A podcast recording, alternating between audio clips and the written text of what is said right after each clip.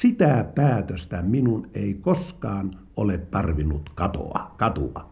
Päinvastoin olen ollut sydämestäni iloinen siitä, että olen rohjennut olla toista mieltä niiden kanssa, jotka ovat tahtoneet minun ratkaisuihini vaikuttaa. Syrjään sysäämistä on tapahtunut, ulos heittämistä, tuttavuuden katkeamista, all right, siellä saa tapahtua, mutta eh, hyvällä omalla tunnolla voi sanoa, että 18 jälkeen en ole tehnyt yhtään erehdystä toisten tahdosta. Näin puhuu meille radioarkiston uumenista Yrjö Kallinen vuonna 1966, tuolloinen opetusneuvos, entinen puolustusministeri ja koko ajan pasifisti. Lisää suomalaisia toisinajattelijoita tämän päivän kultakuumeessa.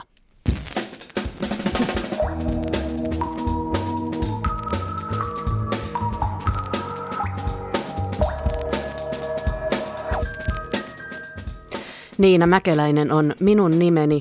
Tänään puhutaan pasifisteista, sodasta ja rauhasta. Punainen Turku tietoteos avaa kaupungin sisällissodan aikaista historiaa. Turkin kurdialueelta kotoisin oleva kuvataiteilija Erkan Ötsken puolestaan tietää, millaista on elää ja tehdä taidetta konfliktialueella – Suomen historiasta toisin ajattelijoiden silmin puhutaan nyt lähetyksen aluksi, kun studiossa vieraanamme on Matti Salminen, joka on kirjoittanut aiheesta kirjan. Tervetuloa. Kiitos kutsu, kutsusta. Tuossa lähetyksen alussa puhui radioarkistosta käsin Yrjö Kallinen. Yrjö Kallinen on sinulle läheinen, sillä olet kirjoittanut hänestä kokonaisen kirjan jo aikaisemmin. Yrjö Kallisen elämä ja totuus on tämän kirjan nimi ja nyt olet puolestasi kirjoittanut kirjan Toisin ajattelijoiden Suomi ja myös Yrjö Kallinen on tässä mukana, niin mikä tekee Yrjö Kallisesta toisin ajattelijan? No, jos aloit, aloittaisi huumorilla ja siteeräisi Kallista heti ja sanoo sen mieltelmän, vene on vedessä, mutta vesi ei ole veneessä. Kallinen kirjoitti Suomen ensimmäisen zen-buddhismia käsittelevän kirjan jatkosodan suurhyökkäyksen aikana. Sanoisin aikamoinen toisin ajattelijan teko. Mutta tämä nyt on kärjistetty esimerkki.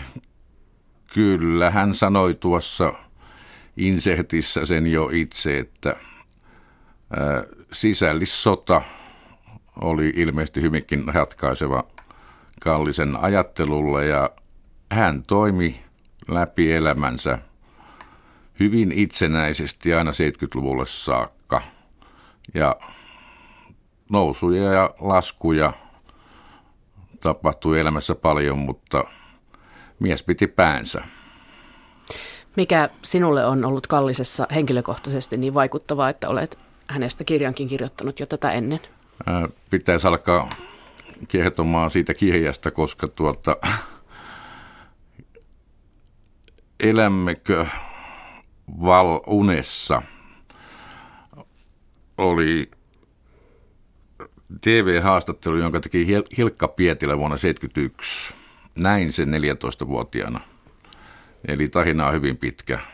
Ehkä kannattaa sitä, että Ymmärrän. kuulijat lukevat kyseisen kirjan. Ymmärrän. Ähm, Yrjö Kallinen on kuitenkin yksi henkilö, joka on mukana. Tässä on viitisenkymmentä päähenkilöä tässä kirjassasi, jonka olet nyt kirjoittanut Matti Salminen toisin ajattelijoiden Suomisen nimi on, ja se on subjektiivinen kertomus Suomesta itsenäisyyden ajalta toisin ajattelijoiden silmin katsottuna. Määritelmä on omani, mutta näin minä sen koin. Pitää paikkansa. Eli koko historian kirjoituksen suhteen kannattaa aina hälytyskellot soida, kun esiintyy sana objektiivinen. Aivan. Mutta tämä et, etenee sillä tavalla tarinallisesti, että olet tässä kertojan äänenä mukana, tai tässä on kertojan Se ääni. oli varmaan kirjan vaikein, vaikein temppu saada se hyvin, no omasta mielestäni hyvin luettavaan muotoon. Ja siinä on kuitenkin muistaakseni 48 kahdeksan henkilöä. Ja itse koen olleeni tietynlainen kirjuri.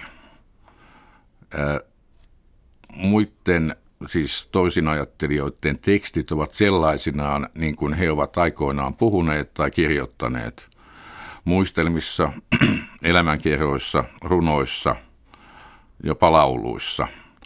Eli senkin takia en kutsu tätä viralliseksi historiateokseksi, koska määräsin itselleni vapaat kädet.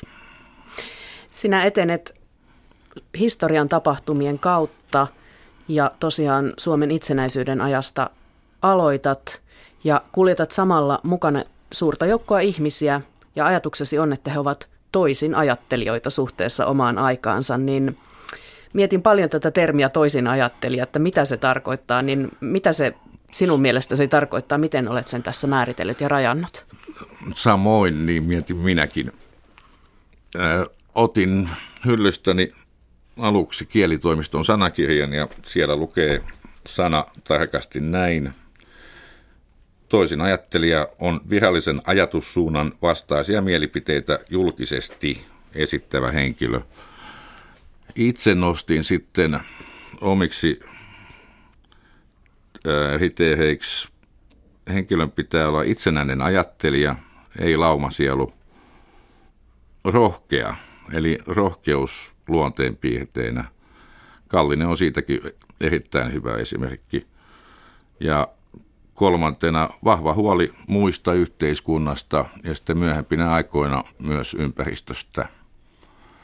Ja voin sanoa, että eihän ei tässä kirjassa kaikki suomalaiset toisinajattelijat ole, mutta väittäisin löytäneeni aika edustavan otoksen ja suht kookkaankin otoksen.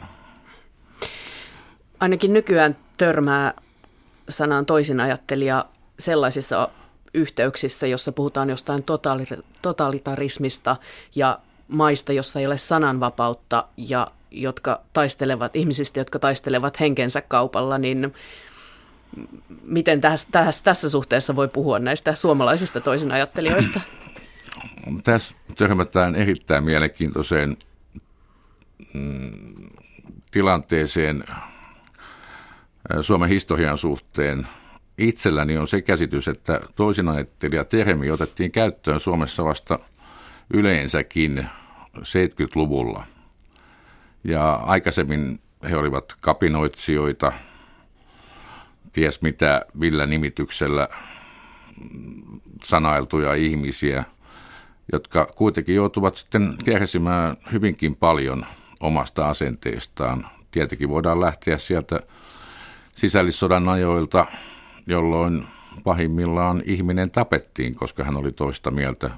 Sitten tulee vankilat, oikeudenkäynnit. Sodan jälkeen alkoi sitten, voisi sanoa, tällainen hegemoniataistelu, jossa keinot oli huomattavasti, sanotaan, inhimillisempiä, mutta myös hyvinkin voi, ehkä tapahtui niin, että ihmisen ura loppui siihen, hänet ikään kuin siirrettiin syrjään. Tässä myöhemmin ehkä puhumme Hella Vuolioista ja satumme olemaan yleisradiossa. Niin Kyllä. Aika, hyvä, aika hyvä esimerkki tästä tapauksesta. Tämä sinun kirjasi tosiaan jakaantuu, sinä olet jakanut tämän kolmeen lukuun, joiden nimet ovat pakkovalta, tasavalta ja markkinavalta, eli nämä edustavat ilmeisesti näitä kehyksiä, mitä vastaan toisin ajattelijat ovat taistelleet. Täysin tietoinen provokaatio, eli, mutta ei vailla totuuspohjaa. Kyllä mä sellaisiin kirjoihin törmäsin, luin ensin puolitoista vuotta.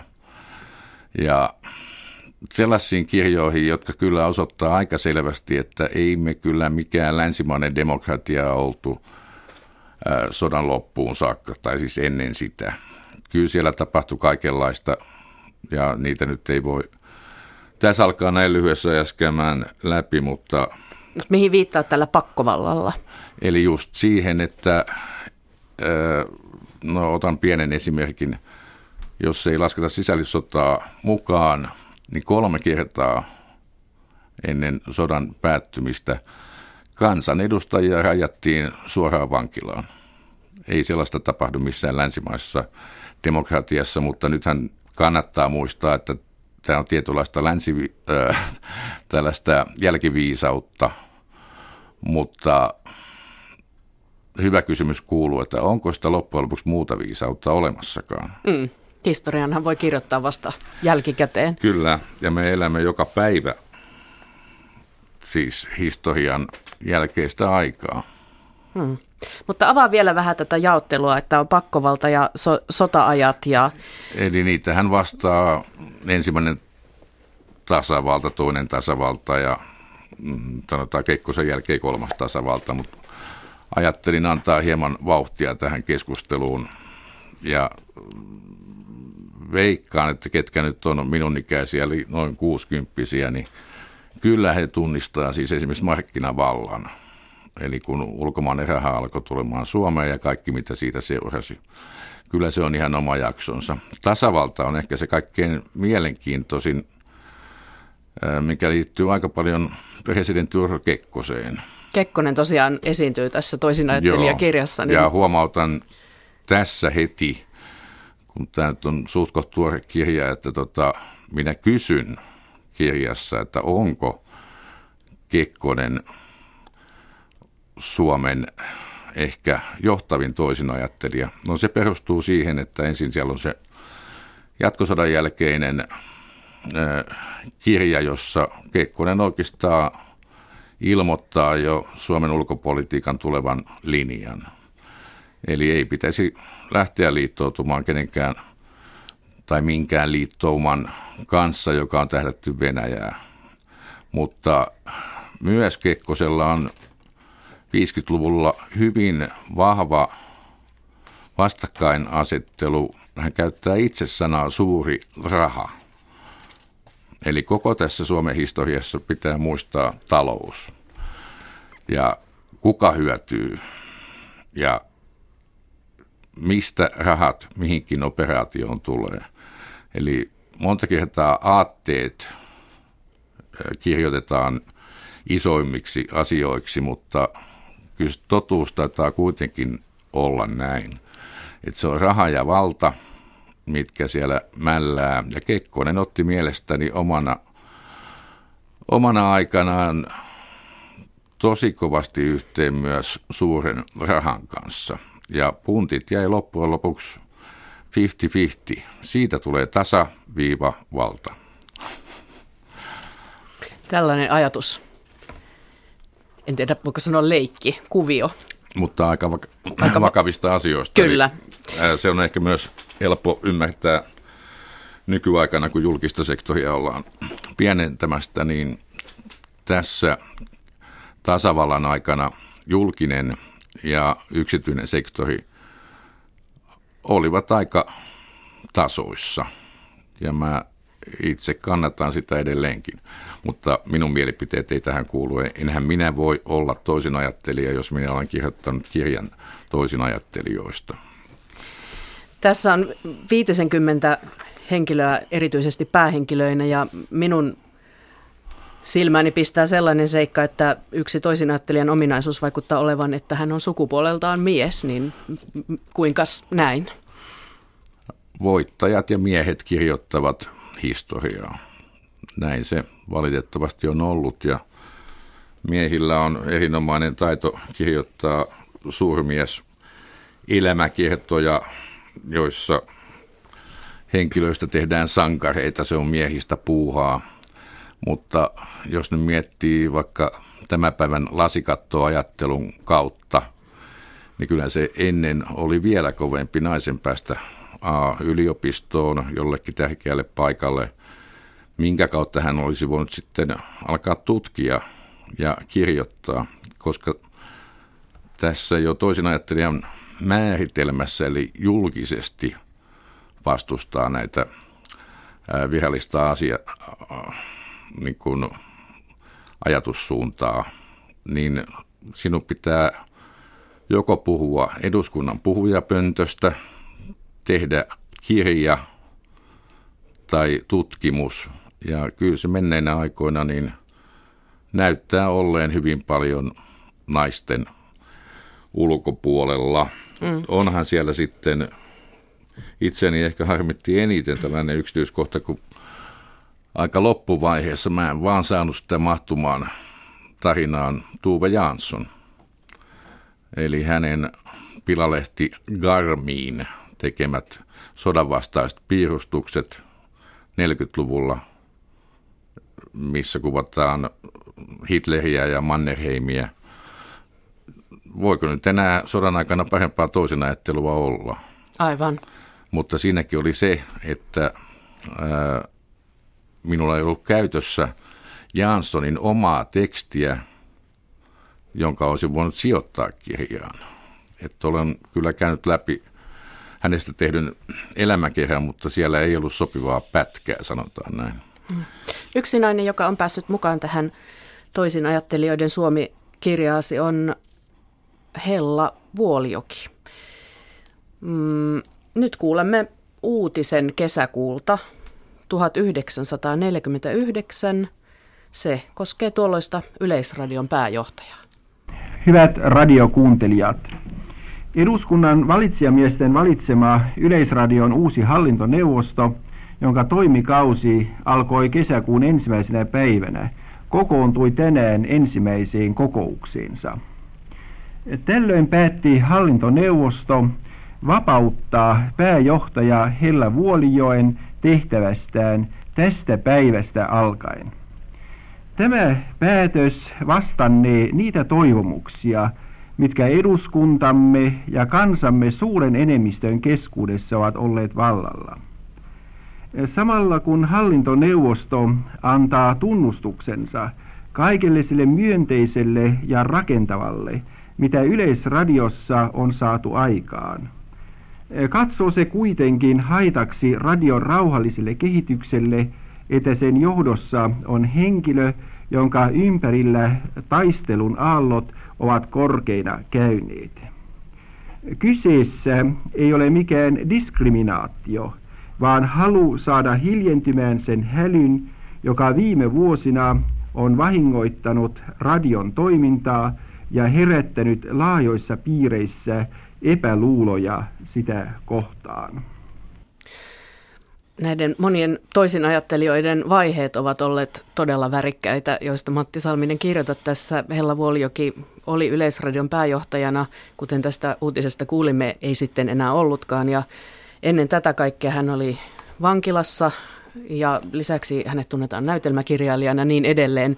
Minkälainen toisin ajattelija Vuolioki on sinun mielestäsi? Vuolioki on kauttaaltaan Suomen historian mielenkiintoisimpia henkilöitä ja niin vahva nainen voisi sanoa, että häneen on vaikeata verrata ketään muuta kuin Paavo Haavikkoa.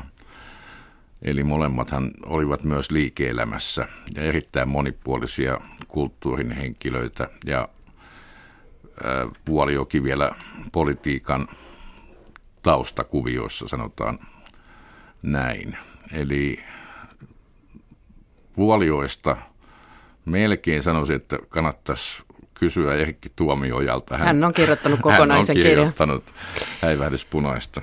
Um, kirjassasi et tule ihan kiinni tähän päivään, koska historiallinen etäisyys on syytä pitää. Pentti Linkola on yksi tämän päivän hahmoista, joista kirjoitat tässä. Ja Pentti Linkola on varmasti sellainen henkilö, joka monelle tulee mieleen ensimmäisenä sanasta toisin ajattelija.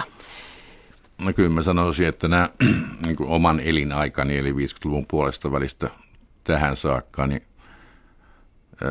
Linkola synnytti uutta ja synnyttää muuten edelleen, että jos käy jossain kirjamessuilla, salit on edelleen täysiä. Kyllä hänen vaikutuksensa on hyvin vahva. Et aivan sanoisin, että Erno Paasilinnaa yhtään väheksymättä hänestä on kirjassa kyllä myös erittäin paljon, mutta sanoisin, että Erno, Paasilinna, Linkola, Haavikko, heistä on kirjassa aikamoinen tarina. Hmm. Jokainen voi sitten miettiä, ketkä voisivat olla tämän päivän toisin ajattelijoita, kenestä sellaisi, tulee historia kenet muistamaan tämän jälkeen. Tähän loppuun haluan vielä antaa äänen Hella Vuolioille. Äsken kuulimme tuon uutisen ja Hella Vuoliokin piti siihen jäähyväispuheen erottamisensa jälkeen ja se sopii mielestäni hyvin päättämään tämän keskustelun. Kiitos vierailusta Kultakuumeessa Matti Salminen. Kiitos. Lueteläkseni kaikki syntini tuli mukaan, niin radio on myöskin politiikka eri puolueiden ohjelmien ja jonkin verran juhlaselostuksien muodossa, mutta pääasiallisesti pienosparlamentin muodossa, jossa Suomen kansan edustajat kaikista puolueista ovat vapaasti saaneet vaihtaa mielipiteitään kaikista polttavista kysymyksistä. Olen tahtonut antaa kaikille kansalaisille sen tietoisuuden ja vakaumuksen, että todellakin Suomen kansa voi yhdessä rauhallisesti asettua kahvipöydän ääreen ja keskustella kaikista elintärkeistä ja kiveistä kysymyksistä. Eräs amerikkalainen kirjanvaihtaja sanoi äsken minulle hymyillen, että tällainen on demokratian huippusaavutus. Demokratian huippusaavutus, sanoi Hella Vuoljoki vuonna 1949. Ja näin on, että jos haluaa ruveta harjoittamaan toisin ajattelua ja kertomaan mielipiteitään julkisesti, Suomi on siihen hyvä paikka, ainakin nykysuomi. Sananva- sananvapausjärjestöjen listauksissa Suomi on tänä päivänä maailman huipulla.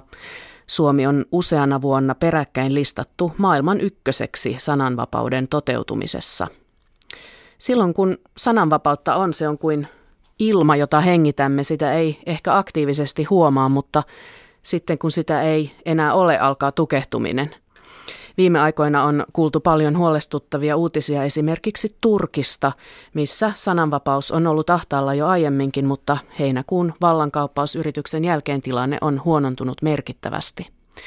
Helsingissä vierailee Safe Haven turvaresidenssissä parhaillaan Turkin kurdi kuvataiteilija Erkan Ösken. Turvaresidenssitoiminnasta oli heinäkuussa täällä Kultakuumeen studiossa kertomassa taidekuraattori Marita Muukkonen. Hän on kollegoineen järjestänyt viime vuosina Suomenlinnaan residenssijaksoille useita taiteilijoita, jotka kokevat uhkaa omassa kotimaassaan. Näin Marita Muukkonen kertoi siitä, millaisia taiteilijoita on vierailut residenssissä. Meidän ensimmäinen taiteilija oli Rami Essam Kairosta. Hän on Tahirin aukion vallankumouksen symboli, hyvin karismaattinen persona. Me oltiin Perpetuum Mobilina kutsuttu Rami Essam esiintymään Palefacein kanssa Lasipalatsin aukiolle To the Square 2-tapahtumaan, joka me kuratoitiin Checkpoint Helsingille. Kävi ilmi, että Rami Essamia oli siinä vaiheessa kidutettu useampaan otteeseen. Hänen armeija ikänsä lähesty, joka tarkoitti sitä, että Ramin piti päästä maasta nopeasti pois tässä tilanteessa me järjestettiin hänelle kahden kuukauden residenssi Suomenlinnassa ja sinä aikana Rami Essamille järjestettiin Malmössä kaksivuotinen Safe Haven turvaresidenssi. Eli Rami oli ensimmäinen, joka tuli tänne Helsinkiin ohjelman kautta. Me oltiin jo valmisteltu ohjelmaa, mutta tämä tarve tuli hyvin äkkiä ja me reagoitiin tähän tarpeeseen. Ramin jälkeen meille tuli valokuvaaja Issa Tuuma Aleposta, Syyriasta. Yksi hänen tarpeistaan oli hyvin konkreettinen, eli hän halusi dokumentoida, säilyttää valokuva, video ja filmimateriaalinsa, koska Alepossa ei ollut sähköä. Siltä varalta, jos hänet tapetaan, hän halusi, että hänen taiteellinen tuotantonsa on myöskin turvassa. Issa Tuuma palasi Alepoon vielä puolitoista vuotta sitten. Tällä hetkellä hän on Jevlessä Ruotsissa kaksivuotisessa turvaresidenssissä, joka on maailmanlaajuisesti ensimmäinen pitkäkestoinen turvaresidenssi visuaalisen saran taiteilijoille.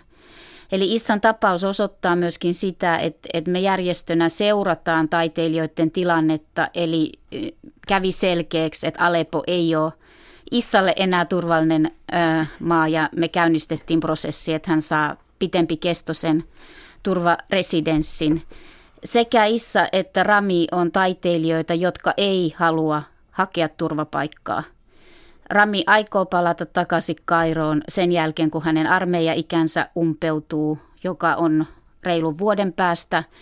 Issa Tuuma samoin on tehnyt päätöksen, että, että heti kun on mahdollista, hän haluaa palata ja tehdä töitään oma, omassa kontekstissaan.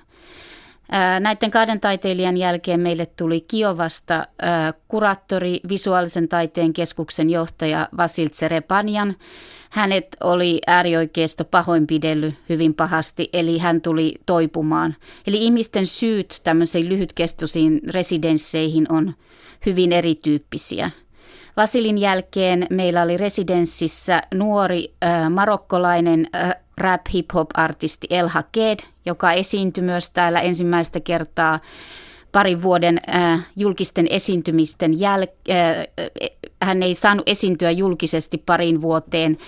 Eli toisin sanoen hän oli esiintymiskielossa, hän soitti täällä keikkoja Palefacein kanssa ja sitten hän meni meidän yhteistyökumppaneiden hostaamana Norjaan. El Hakedin jälkeen meillä on nyt ollut residenssissä tänä keväänä Chovan Safadi, joka on palestiinalainen muusikko Haifasta, palasi nyt just takaisin Haifaan toukokuun lopussa. Chovan on tulossa takaisin Helsinkiin esiintymään, soittamaan keikan paikallisten muusikkojen kanssa tänä syksynä. Hänen elämästään on tehty ö, pitkä elokuva, me tullaan näyttämään tämä leffa. Ja tämä kertoo siitä, että, että nämä taiteilijat tulee ammattitaiteilijoina. Eli yleensä seuraa projekteja, jatkoa paikallisten taiteilijoiden kanssa. He jatkaa sitä työtä, mitä he usein ei pysty tekemään turvallisesti eikä julkisesti omissa kotimaissaan. Ja nyt tosiaan meille saapui residenssiin Etelä-Turkista kurditaiteilija Erkan Ösken just tasan viikko sitten. Näin kertoi siis Marita Muukkonen kultakuumeessa heinäkuussa, ja tuossa samassa lähetyksessä lupasin haastatella tätä viimeksi mainittua Erkan Öskeniä myöhemmin tämän kesän aikana. Ja näin tein. Tapasin hänet muutama päivä sitten Helsingin kauppatorilla Suomenlinnan lauttojen lähtölaiturilla. Hän kertoi, millaista taidetta residenssijakson aikana on Suomenlinnassa syntynyt – Erkan Ötsken on 45-vuotias kuvataiteilija ja ympäristöaktivisti. Hän on Turkin kurdi ja asuu Diyarbakirin kaupungissa, missä kurdisissit ja Turkin hallituksen joukot käyvät taisteluja. Myös Syyrian sota heijastuu Turkin puolelle rajaa. Suomenlinnan residenssijakso on ollut taiteilijalle mahdollisuus työskennellä hetki rauhassa. Ja Erkan Ötsken on viime aikoina tehnyt etenkin video- ja valokuvatöitä. Suomenlinnan laiturilla hän kertoi erään videonsa synnystä, ja tämä tarina mielestäni auttaa ymmärtämään, mistä hänen taiteessaan on kysymys. Kerrottakoon, että Öskenin äidinkieli on kurdi, mutta tulkkausteknisistä syistä hän puhui haastattelussa turkkia. Ja bunlar e, çoğu aslında hani gündelik hayatın kendi akışından ortaya çıkan şeyler. Ee, buna örnek vermek gerekirse işte bu son bahsettiği Wonderland adlı işte mesela özellikle gidip Muhammed'i aramadım. Taiteilijana koin olevani vastuussa siitä, mitä maailmassa tapahtuu. Haluan näyttää konfliktit ja kriisit yksilötasolla. Paikallisilla tapahtumilla on maailmanlaajuiset vaikutukset. Syyrian sota on tästä tietysti esimerkki. Wonderland-videossani esiintyy poika nimeltä Muhammed. Video syntyi, kun tutustuin Muhammediin. En etsinyt häntä tai ketään hänen kaltaistaan. Muhammed löysi minut, kun olin auttamassa Syyriasta tulevia pakolaisia Turkin rajalla. Jaoimme pakolaisille talvitakkeja, sillä talvi oli tulossa ja monilla oli vain teepaita ja sandaalit. Ahmet, e, ben bana arkadaşlarım e, para gönderdiler işte sen oradasın bunu onların e, hizmetinde nasıl kullanabilirsin sen daha iyi bilirsin sen al bunu Muhammed lähestyi minua väkijoukosta. Huomasin, että hän on sekä kuuro että mykkä. Minuun iski ajatus, että Muhammed ja maailma ovat samanlaisia. Maailma on kuuro ja mykkä näiden ihmisten kärsimyksen edessä. Muhammed'i orada gördüm. O çocuklardan biri de Muhammed'ti ve Muhammed'e o kıyafetleri verdim. Diğer gün Aloin kuvata Muhammedia. Hän oli onnistunut pakenemaan Kobanesta isoäitinsä kanssa. Siellä hän oli todistanut kaikki ISISin kauhut. Hän näki vierestä, miten hänen sukulaisensa tapettiin. Yansımasını hiç kimse görmüyordu. Tekemälläni videolla Muhammed kertoo viittomakielellä kaikista kokemistaan hirveyksistä. Yani sağır dilsiz gördü, yaşadı. Büyük trajedileri yaşadı. Bana bunları çünkü anlattı ikinci gün. Bütün dünya bu trajedileri aslında görüyor. Buna sağır ve dilsiz. Näin kertoo tässä siis Erkan Ösken. Tuo Muhammedin video on muuten nähtävissä internetissä. Sen nimi on siis Wonderland ja aika kuristava tunne tulee kyllä sitä katsoessa. Muhammedin tarinan jälkeen jatkoimme Erkanin kanssa juttua siihen, mitä hän on nyt tehnyt Suomen linnassa, missä hän on ollut heinäkuun alusta turvaresidenssissä. Erkanin Suomenlinnassa tekemä työ liittyy turisteihin ja ympärillämme Suomenlinnan lautan lähtölaiturilla tungeksikin sopivasti mitä kummallisimpiin asuihin sonnustautuneita Suomen vierailijoita. Kauppatorilta oli tarttunut ylle porokuvioisia shaaleja, karvahattuja ja neljän tuulen lakkeja. Aasialaiset, venäläiset ja amerikkalaiset turistit jonottivat lauttaan kamerat kaulassa. Bir ay e, burada Somelina'da e, kaldım. Bu kaldığım süre içerisinde Somelina'da e, e, aynen Sur gibi UNESCO koruması altında olan bir yer. Ensinnäkin olen kiitollinen, että olen saanut työskennellä Suomenlinnassa. Se on uskomattoman kaunis paikka ja opin, että se on myös Unescon maailmanperintökohde. Kotikaupunkini Diyarbakirin vanha kaupunki Sur on myös maailmanperintökohde. Se tuhoutuu parhaillaan kaupunkisodassa.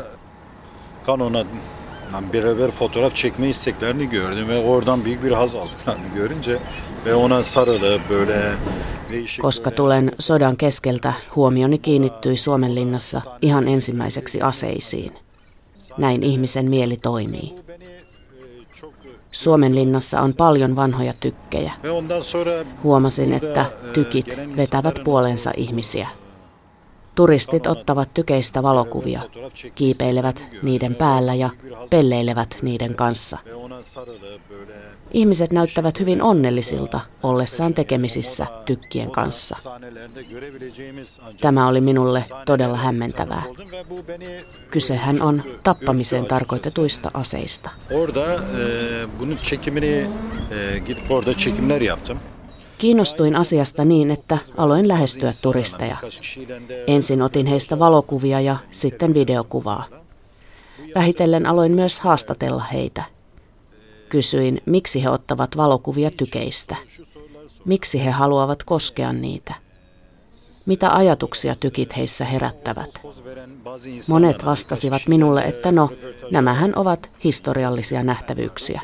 Tai että lapseni oli näistä kiinnostunut siksi tulimme.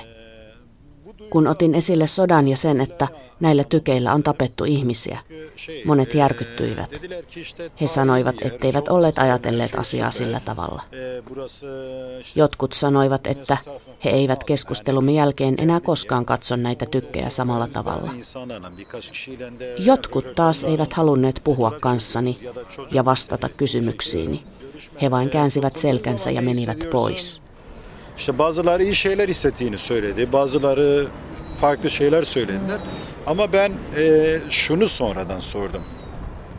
Täällä ollessani Suomenlinna ja Syrin vanha kaupunki, kaksi maailmanperintökohdetta, ovat rinnastuneet mielessäni voimakkaasti toisiinsa. Mietin, toistaako historia itseään. Ovatko ne aseet, joilla Syrissä nyt tapetaan ihmisiä, sadan vuoden päästä nähtävyyksiä, joiden edessä turistit ottavat hassuja valokuvia. Çünkü orası koruma altında. Evet, gelen turistler sizler de fotoğraf çekin mi diyecekler. Böyle bir zemin mi hazırlayacaklar? Erkan Ötsken on tavattavissa Helsingin kaupungin taidemuseolla huomen illalla. Hän näyttää siellä videoteoksiaan ja kertoo taiteestaan. Myös Öskenin kotisivuilta löytyy joitain hänen videoitaan.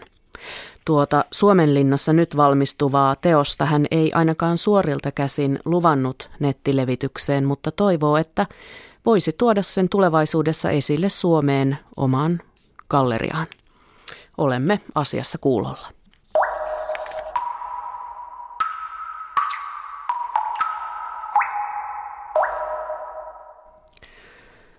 Suomen vuoden 1918 sisällissotaan ja Turkuun vie meidät nyt tuore tietokirja. Turun kansalaissodan aikaisista tapahtumista ei ole aiemmin kirjoitettu kattavaa tietoteosta. Nyt on Punainen Turku 1917-1918 kertoo tarinan nälkää näkevästä kaupungista, jonka olot olivat sodasta huolimatta hämmästyttävän vakaat. Punainen Turku-kirjan kirjoittaja, kulttuurihistorioitsija Rauno Lahtinen kertoo myös, että Turussa työväen rinnalla kansanvaltaa ajoi myös lukeneisto, muun muassa Lyseon lehtori ja sosiaalidemokraattisen puolueen perustaja Nils Robert av Ursin. Turussa oli näitä vaikutusvaltaisia sosialistiteoreetikkoja muitakin, kuten esimerkiksi Georg Bolt, joka oli historian opettaja Turun ruotsalaisessa klassillisessa lyseossa. Hän vaikutti hyvin voimakkaasti moniin tämän koulun oppilaisiin, jotka sitten myöskin omaksu sosialistisia näkemyksiä. Ja, ja se näkyy hyvin näissä Turun tapahtumissa sitten vuosina 17 ja 18. Tämä oli hyvin voimakas ruotsinkielinen sosialistinen ryhmä. Tämä oli sikäli hyvin merkityksellistä, että muissa Suomen suuremmissa kaupungeissa niin ei ollut niinkään tämä ruotsinkielinen väestö, joka olisi ollut näin voimakkaasti mukana. Helsingissä ei esimerkiksi ollut, ollut tällaista ollenkaan. Turun ruotsinkielinen Arbetet-lehti hehkutti vallankumousta yhdessä sosialistilehden kanssa. Vihakirjoittelu oli lehdissä väkevää ja yhtä karmeaa porvarislehdissä. Kaupungin pääagitaattori oli Arbetet-lehden toimittaja William Lundberg. Myöhemmin häntä nimitettiin Turun diktaattoriksi. Toimittaja ja entinen sorvari ammuttiin monen kumppaninsa kanssa vuoden 1918 kapinatalven päätteeksi. Muutaman agitaattorin onnistui pelastautua Pietariin. Dosentti Rauno Lahtinen. Ehkä kaikkein jännittävin henkilö on Tuomas Hyrskymurto, jolla vaikuttaa olleen todella suuri merkitys tässä Turun levottomuuksissa vuonna 17 ja sitten talvella 18 hän, hän oli tunnettu kaikkialla punaisten alueella, koska hän otti osaa moniin taisteluihin sitten Tampereen seudulla muun muassa. Siis tässä kirjassasi on kuva hänestä ja hänen vaimosta näyttävät hyvin porvarillisilta makoillessaan puistoissa valkeine vaatteineen. Tuomas ja Sissi Hyrskymurto tosiaan näyttävät hyvin porvarilliselta näissä joissain kuvissa ja, ja Sissillähän oli oma kauppa myöskin Turun keskustassa ja myöskin Tuomas Hyrskymurto oli elintarvikekauppias. Porvarilehtien mielestä hän oli elintarvikekeinottelija, mutta varmuutta siitä ei ole, että mitä kauppaa hän nyt sitten oikeastaan kävi. Ja siis sillä oli naisten hieno vaateliike. Ihan kauppatorin vieressä. Eli hyvin mielenkiintoinen pariskunta, joka sitten häviää näyttämöltä tämän kevään 18 jälkeen, kun he lähtevät myöskin Venäjälle pakoon näiden muiden turkulaisten johtohenkilöiden mukana. Ja tällä agitaattorilla kävi hyvin. No Tuomas Hyrskymurto tosiaan pääsi Venäjälle, mutta kyllähän sitten Pietarissa menehtyi pari vuotta tämän jälkeen, joten ehkä kauhean hyvin nyt ei hänellekään sitten käynyt loppujen lopuksi. Vallankumouskipinä oli syttynyt maaliskuussa 17, kun keisari syöstiin vallasta, ja ensimmäisenä tuo kipinä roihahti liekkiinsä Turussa. Urheilupuiston vappujuhliin kokoontui 10 000-päinen väki. Vaadittiin työtä ja kahdeksan tuntista työpäivää ja myös köyhemmille mahdollisuutta päästä kunnanvaltuustoon. Sen aikainen laki salli vain eniten veroäyrejä maksavien päättää kaupungin asioista. Toukokuussa 17 Turun kaupunginvaltuusto joutuikin radikaalien vangiksi muutamaksi päiväksi. Seuraava kansalaissodan esinäytös oli elokuussa, kun turkulaiset ryöstivät valion voivarastot. Maalta ei tuotu ruokaa levottomaan kaupunkiin ja ihmiset näkivät nälkää. Rauno Lahtinen. Syksyllä 17, kun sato oli korjattu, niin maaseudulla ymmärrettiin kyllä, että viljan hinta tulee nousemaan huomattavasti vielä myöhemmin talvella, joten ei ollut ollenkaan järkevää myydä, myydä sitä viljaa heti syksyllä, vaan, vaan odotella hintojen nousua, joten se oli ehkä suurempi syy siihen nälänhätään kuin, kuin sitten ihan viljan puute. On ymmärrettävää, että, että myöskin tämä levottomuus lisääntyi nälkäisen kansan keskuudessa.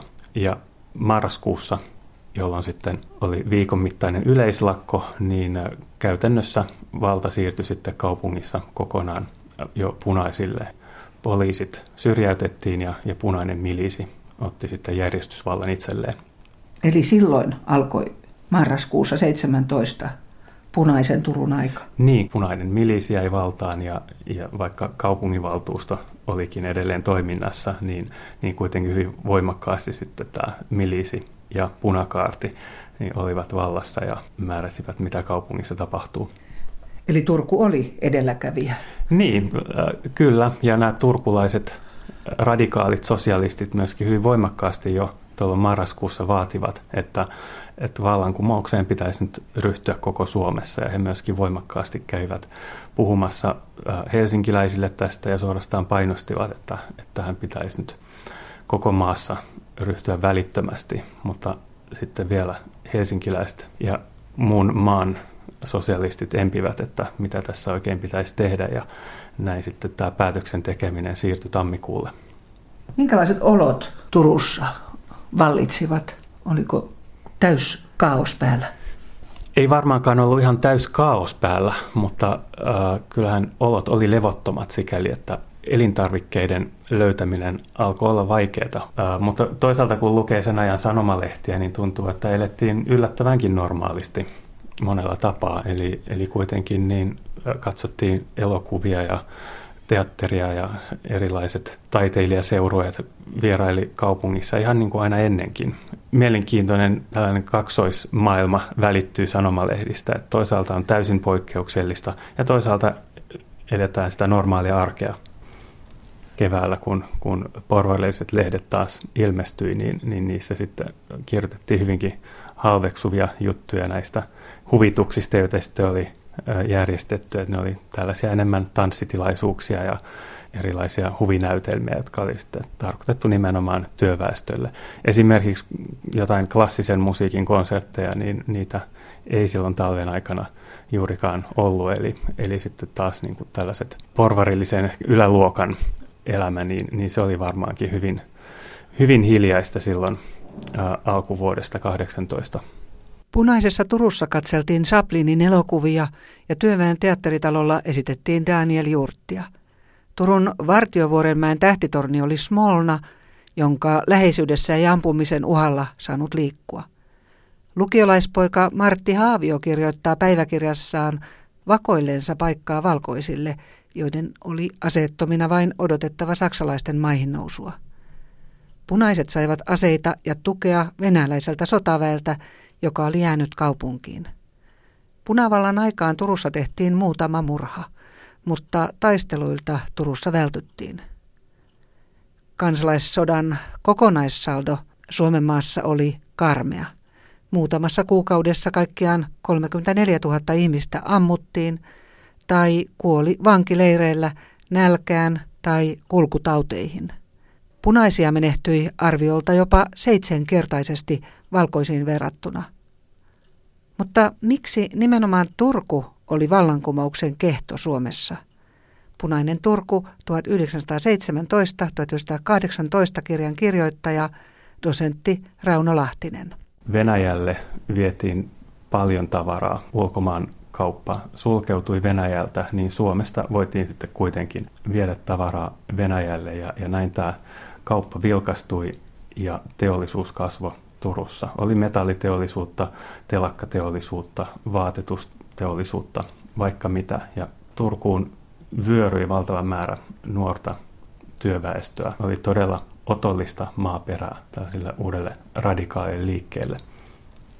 Tämähän ei ollut mitenkään ainutlaatuista tämä Suomen sisällissota sikäli, että hyvin monet maat itsenäistyään niin, niin sitten ajautuu sisällissotaan.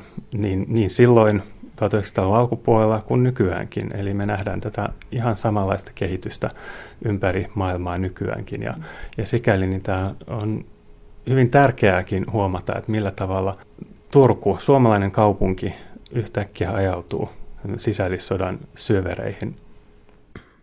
Näin kertoi Punainen Turku-kirjan kirjoittanut Rauno Lahtinen. Toimittaja oli Riitta Vauras. Tämän päivän Sota ja rauha kultakuume on nyt päättymäisillään.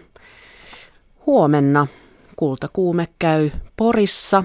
Tapaamme Pori Sinfoniettan uuden johtajan ja pääsemme kurkistamaan, mitä löytyy Porin taidemuseon varastosta. Tutustumme myös naiseen, jonka väitetään olleen kubisti ennen Picassoa. Hän on 31-vuotiaana kuollut avantgarde-taiteilija Paula Moderson Becker. Hän oli kuuluisuus omassa maassaan, mutta tuntematon Saksan ulkopuolella. Huomenna hän on tuttu ainakin myös kultakuumeen kuuntelijoille. Auto, vapauden kaipuu ja pako tekevät Road-tarinan. Bonnie Parker ja Clyde Barrow ryöstivät pankkeja, murhasivat ihmisiä ja pakenivat lain pitkää kouraa väkivaltaiseen loppuunsa saakka 1930-luvun lama-ajan Yhdysvalloissa. Rikolliskaksikon amokjuoksu vaikuttaa populaarikulttuurin edelleen. Huoneteatteri Jurkassa Helsingissä tehdään löyhästi Bonin ja Clydin tarinaan perustuvaa näytelmää. Pakotarinoiden taustoja, romantisointia ja road movie-elokuvia pohtivat kultakuumeessa käsikirjoittaja Iida Hämeen-Anttila sekä aiheesta väitellyt elokuvatutkija Tommi Römpötti. Ja huomenna tässä studiossa on juontajana Kai Ristola. Nyt on aika kiittää tältä päivältä ja sanoa kuulemiin.